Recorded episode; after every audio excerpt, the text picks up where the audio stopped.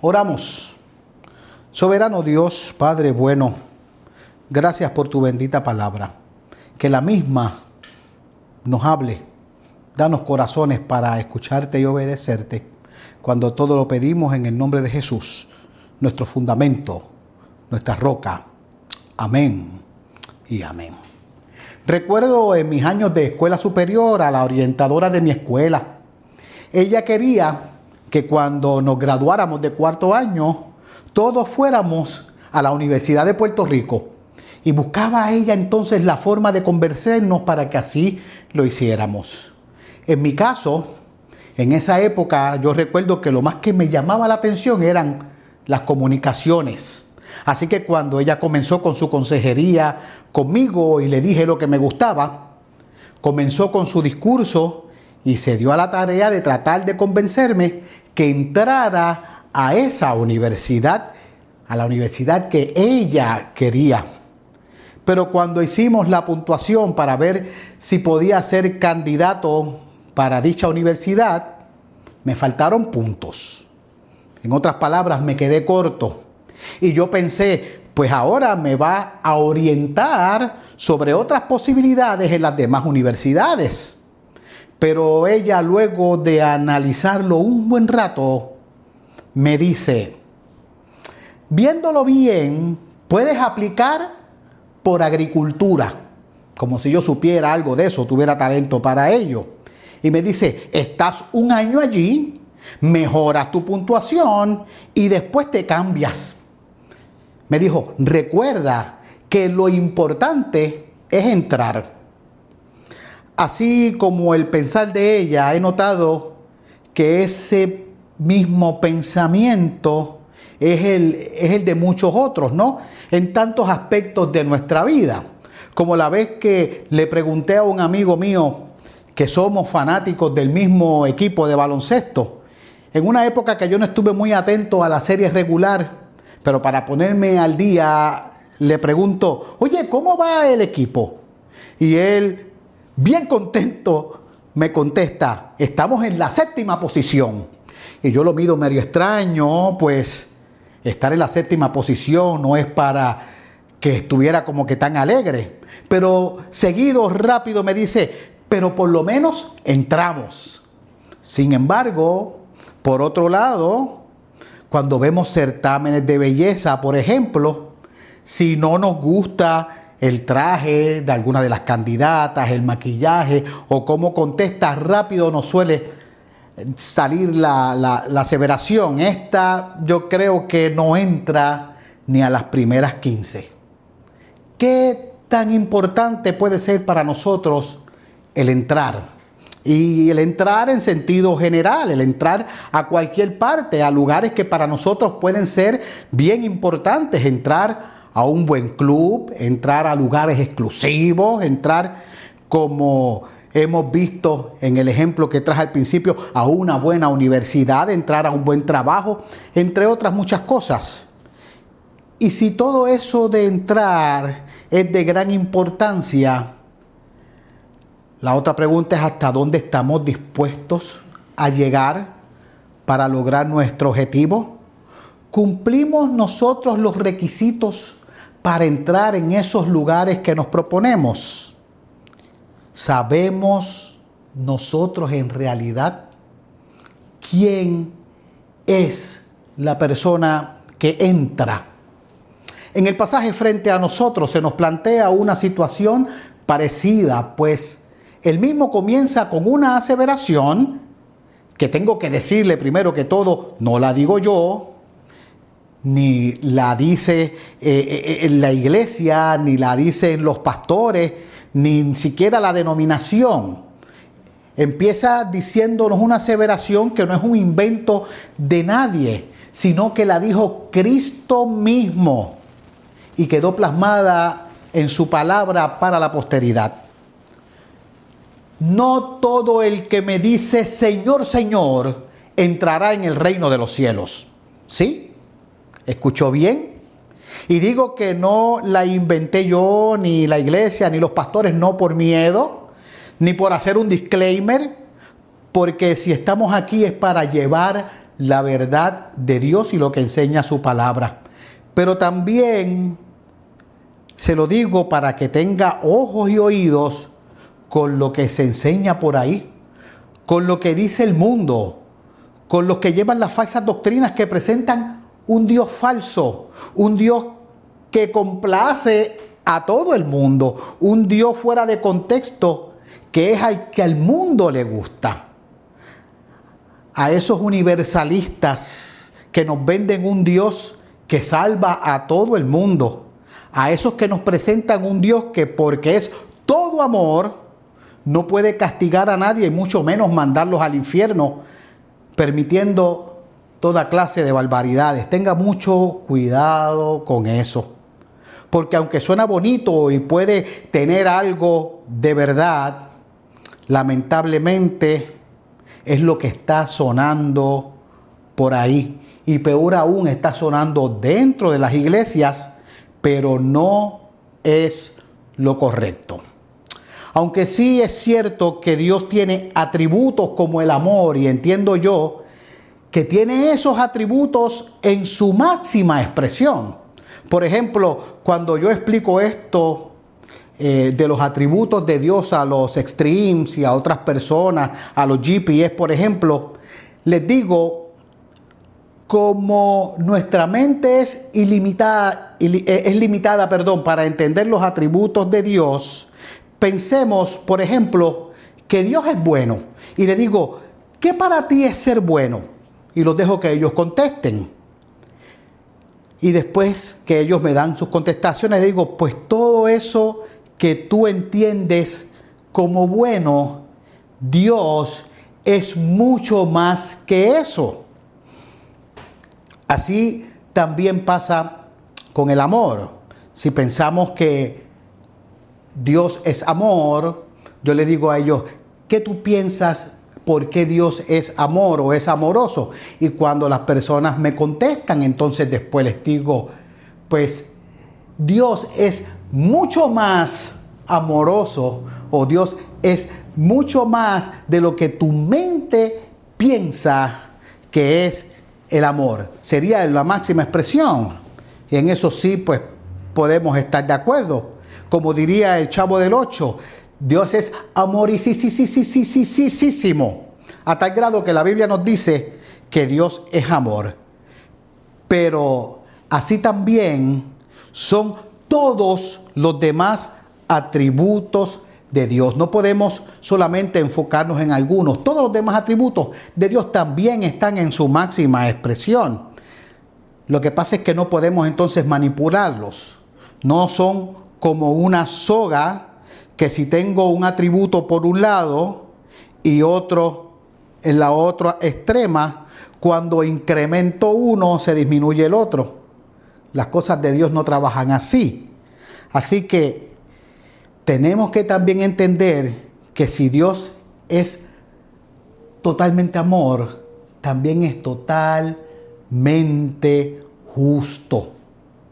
Y comprendiendo entonces esta total justicia de Dios, podemos reflexionar sobre esta aseveración de Jesús con la que comienza el pasaje. Pero ¿cómo llegamos hasta aquí? El pasaje que tenemos frente a nosotros comprende los versículos finales de lo que conocemos como el Sermón del Monte, algo importante en el Evangelio de Mateo. Pues Mateo, entre otras cosas, quiere presentarnos a Jesús como el Cristo, como el ungido, como el prometido, como el cumplimiento de las promesas del Antiguo Testamento. Y como su evangelio estaba dirigido para judíos convertidos al cristianismo que conocían el mensaje, Mateo resalta en su evangelio cinco grandes discursos que contrastan con los primeros cinco libros de la Biblia, con los libros que se llaman esa unidad el Pentateuco, Génesis, Éxodo, Levítico, Número y Deuteronomio, libros mejor conocidos como los libros de Moisés. ¿Y por qué Mateo hace esto? Porque con estos cinco discursos, Mateo nos quiere resaltar la divinidad de Jesús y entonces mostrarlo a sus lectores y a nosotros como el nuevo Moisés. Sabemos que Moisés era y es para los judíos la figura más importante, pues liberó al pueblo eh, judío de la esclavitud y fue Moisés quien subió al monte a recibir los mandamientos de Dios por lo que también tenemos que entender que para los judíos el monte es importante, pues es el lugar de encuentro con Dios. Y así como Moisés sube al monte a buscar la ley, Jesús sube al monte a darle un nuevo sentido a la misma. Y eso lo podemos encontrar cuando en esa parte del Sermón del Monte Él dice, oísteis que fue dicho, pero yo les digo. Y entonces al Jesús reinterpretar la ley, unos pueden decir que la hace más rígida, que las hace más fuertes, pero nosotros diríamos que Jesús lo que hace es que pone la vara en su lugar. Y este eh, primer eh, y este que estamos leyendo, el final, es el primero de esos grandes discursos de Jesús, el cual contiene grandes enseñanzas de cómo deben vivir los pertenecientes a su reino. Un reino, como sabemos, está compuesto por los que han experimentado un nuevo nacimiento por el poder del Espíritu Santo. Así que este gran discurso, que tiene por un lado bienaventuranzas, es decir, el secreto de cómo conseguir una verdadera felicidad opuesta a la que el mundo ofrece. Y por el otro lado tiene advertencias, advertencias de cosas que debemos evitar. Por ejemplo, vamos a ver advertencias de puertas anchas y carreteras amplias que llevan a destrucción. Advertencias de falsos profetas, advertencias de lobos vestidos de oveja que quieren ser reconocidos y advertencias de juicio para los que no den buenos frutos. También vamos a ver en ese gran sermón advertencias que describen dos tipos de gente, los que escogen el camino correcto y los equivocados, los que producen buenos frutos y los que no los producen, los que hacen la voluntad del Padre y los que no la hacen. Vemos que para Mateo hay dos caminos distintos por los que el viajar, por los que viajar. Y al final estos dos caminos tendrán finales diferentes. Por lo que escoge, por lo que escoger el camino correcto es de suma importancia. Es por lo que el pasaje comienza de esa manera tan particular, hasta chocante diría yo, haciendo un juicio como ya hablamos diciendo, no todo el que me dice Señor, Señor, entrará en el reino de los cielos. Entonces, si no todo el que dice Señor, Señor entrará en el reino de los cielos, la pregunta es, ¿quién entra?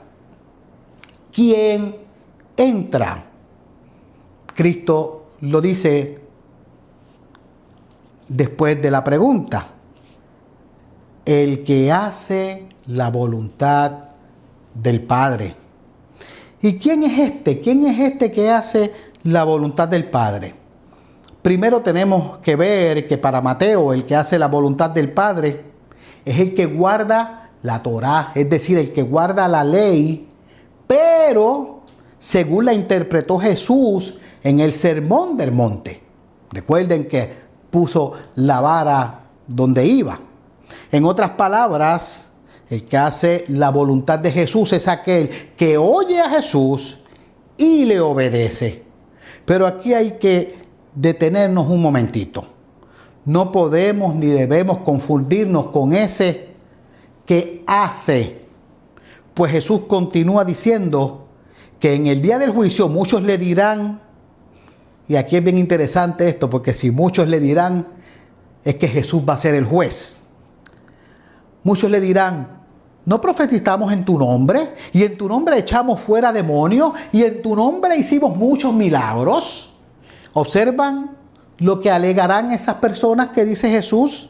Es que hicimos, hicimos e hicimos, hicimos esto, aquello y lo otro, hicimos tal más cual cosa. Y aunque dice que lo hacían en su nombre y hasta le llamaban Señor, hacen esas cosas para sus propios intereses. ¿Cuántos hoy día no se lucran vendiendo un evangelio de prosperidad, ofreciendo sanación? Los hemos visto. Personas que venden un evangelio ofreciendo un evangelio donde el sufrimiento no existe, ofreciendo un evangelio sin cruz, un evangelio que para salvarte tienes que hacer, hacer y hacer. Jesús describe a esta gente que aparenta cumplir con un gran ministerio, pero obedeciendo a sus propios intereses, obedeciendo a sus propios deseos. Gente que hacen cosas en el nombre de Jesús teniendo agendas escondidas, pero ¿realmente estarán haciendo la voluntad de Dios? Dios los conoce a todos. Dios sabe lo que hay realmente en sus corazones. Y a esos les dirá, nunca los conocí apartados de mí, hacedores de maldad. ¿Y sabe por qué le dirá así? Porque la cosa no es hacer y hacer. La cosa no es esforzarnos, no es ganarnos nuestra propia justicia. Hacer todo eso es enfocarnos en nosotros mismos, es confiar en nosotros mismos. Y eso no garantiza la entrada al reino de Dios nosotros también tenemos que cuidarnos de no caer en eso. Tantas veces pienso yo que nos enfocamos también nosotros en el hacer y el hacer y nos olvidamos del ser. ¿Cuántas veces nos aferramos al trabajo de la iglesia sin detenernos a pensar si realmente obedecemos la voluntad de Dios? ¿Cuántas veces nos ocupamos en los diferentes programas? Hay que preparar compras, hay que, hay que llevar tal cosa, hay que limpiar en tal sitio. Y nos olvidamos de las personas. ¿Cuántas veces preparamos sermones y reflexiones y nos olvidamos de orar para que sea Dios quien nos guíe? ¿Cuántas veces hemos querido hacer grandes cosas en el nombre de Jesús y nos olvidamos de Jesús mismo? Y si hacemos todas esas cosas, pero ellas no están fundadas en Cristo, no giran en torno a Él, de nada sirve. Óigalo bien, podemos hacer 200 cosas y más, pero si no están bajo el fundamento de Cristo, de nada nos sirve. No perdamos de perspectiva lo que realmente es importante, de lo que realmente se nos habla en este pasaje. No somos nosotros, ni lo que podemos hacer por nuestra cuenta, pues si hacemos es porque reconocemos que tenemos una buena base y estamos bien fundados en ella.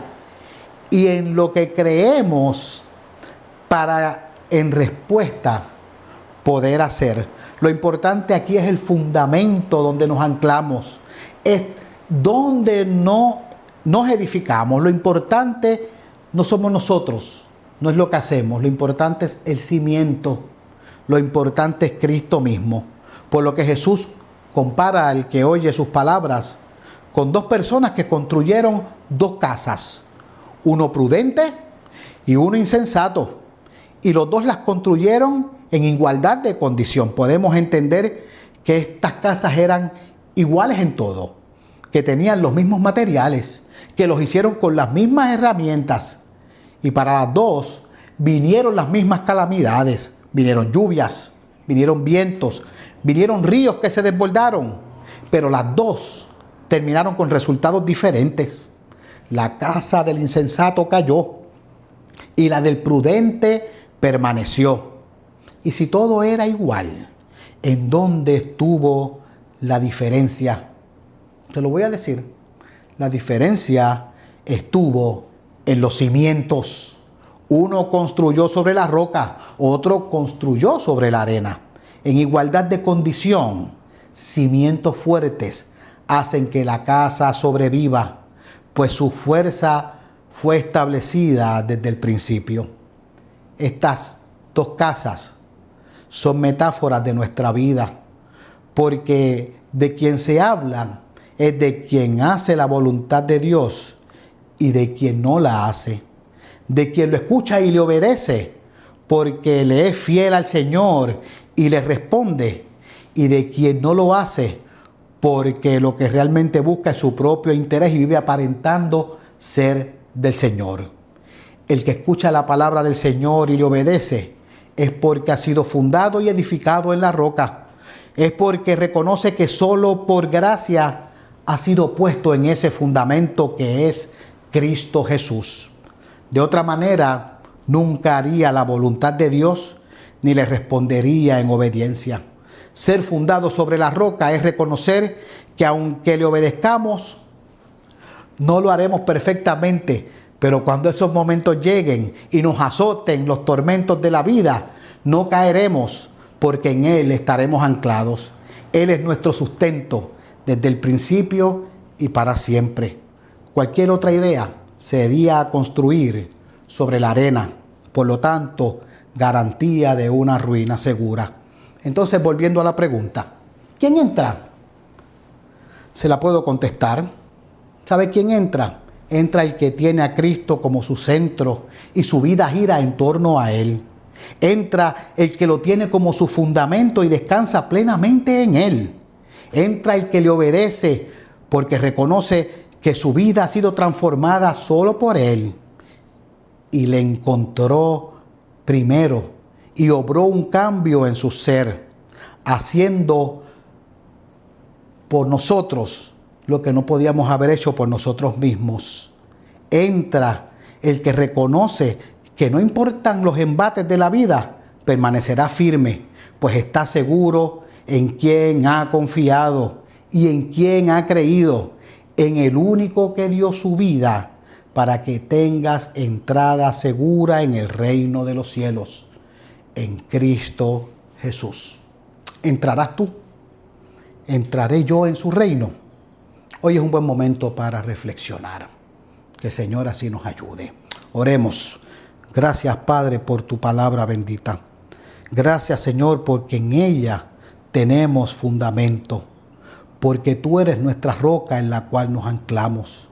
Guíanos, ayúdanos para obedecerte, para confiar en ti, nuestra entrada al reino tuyo. Por ti oramos. Amén y amén.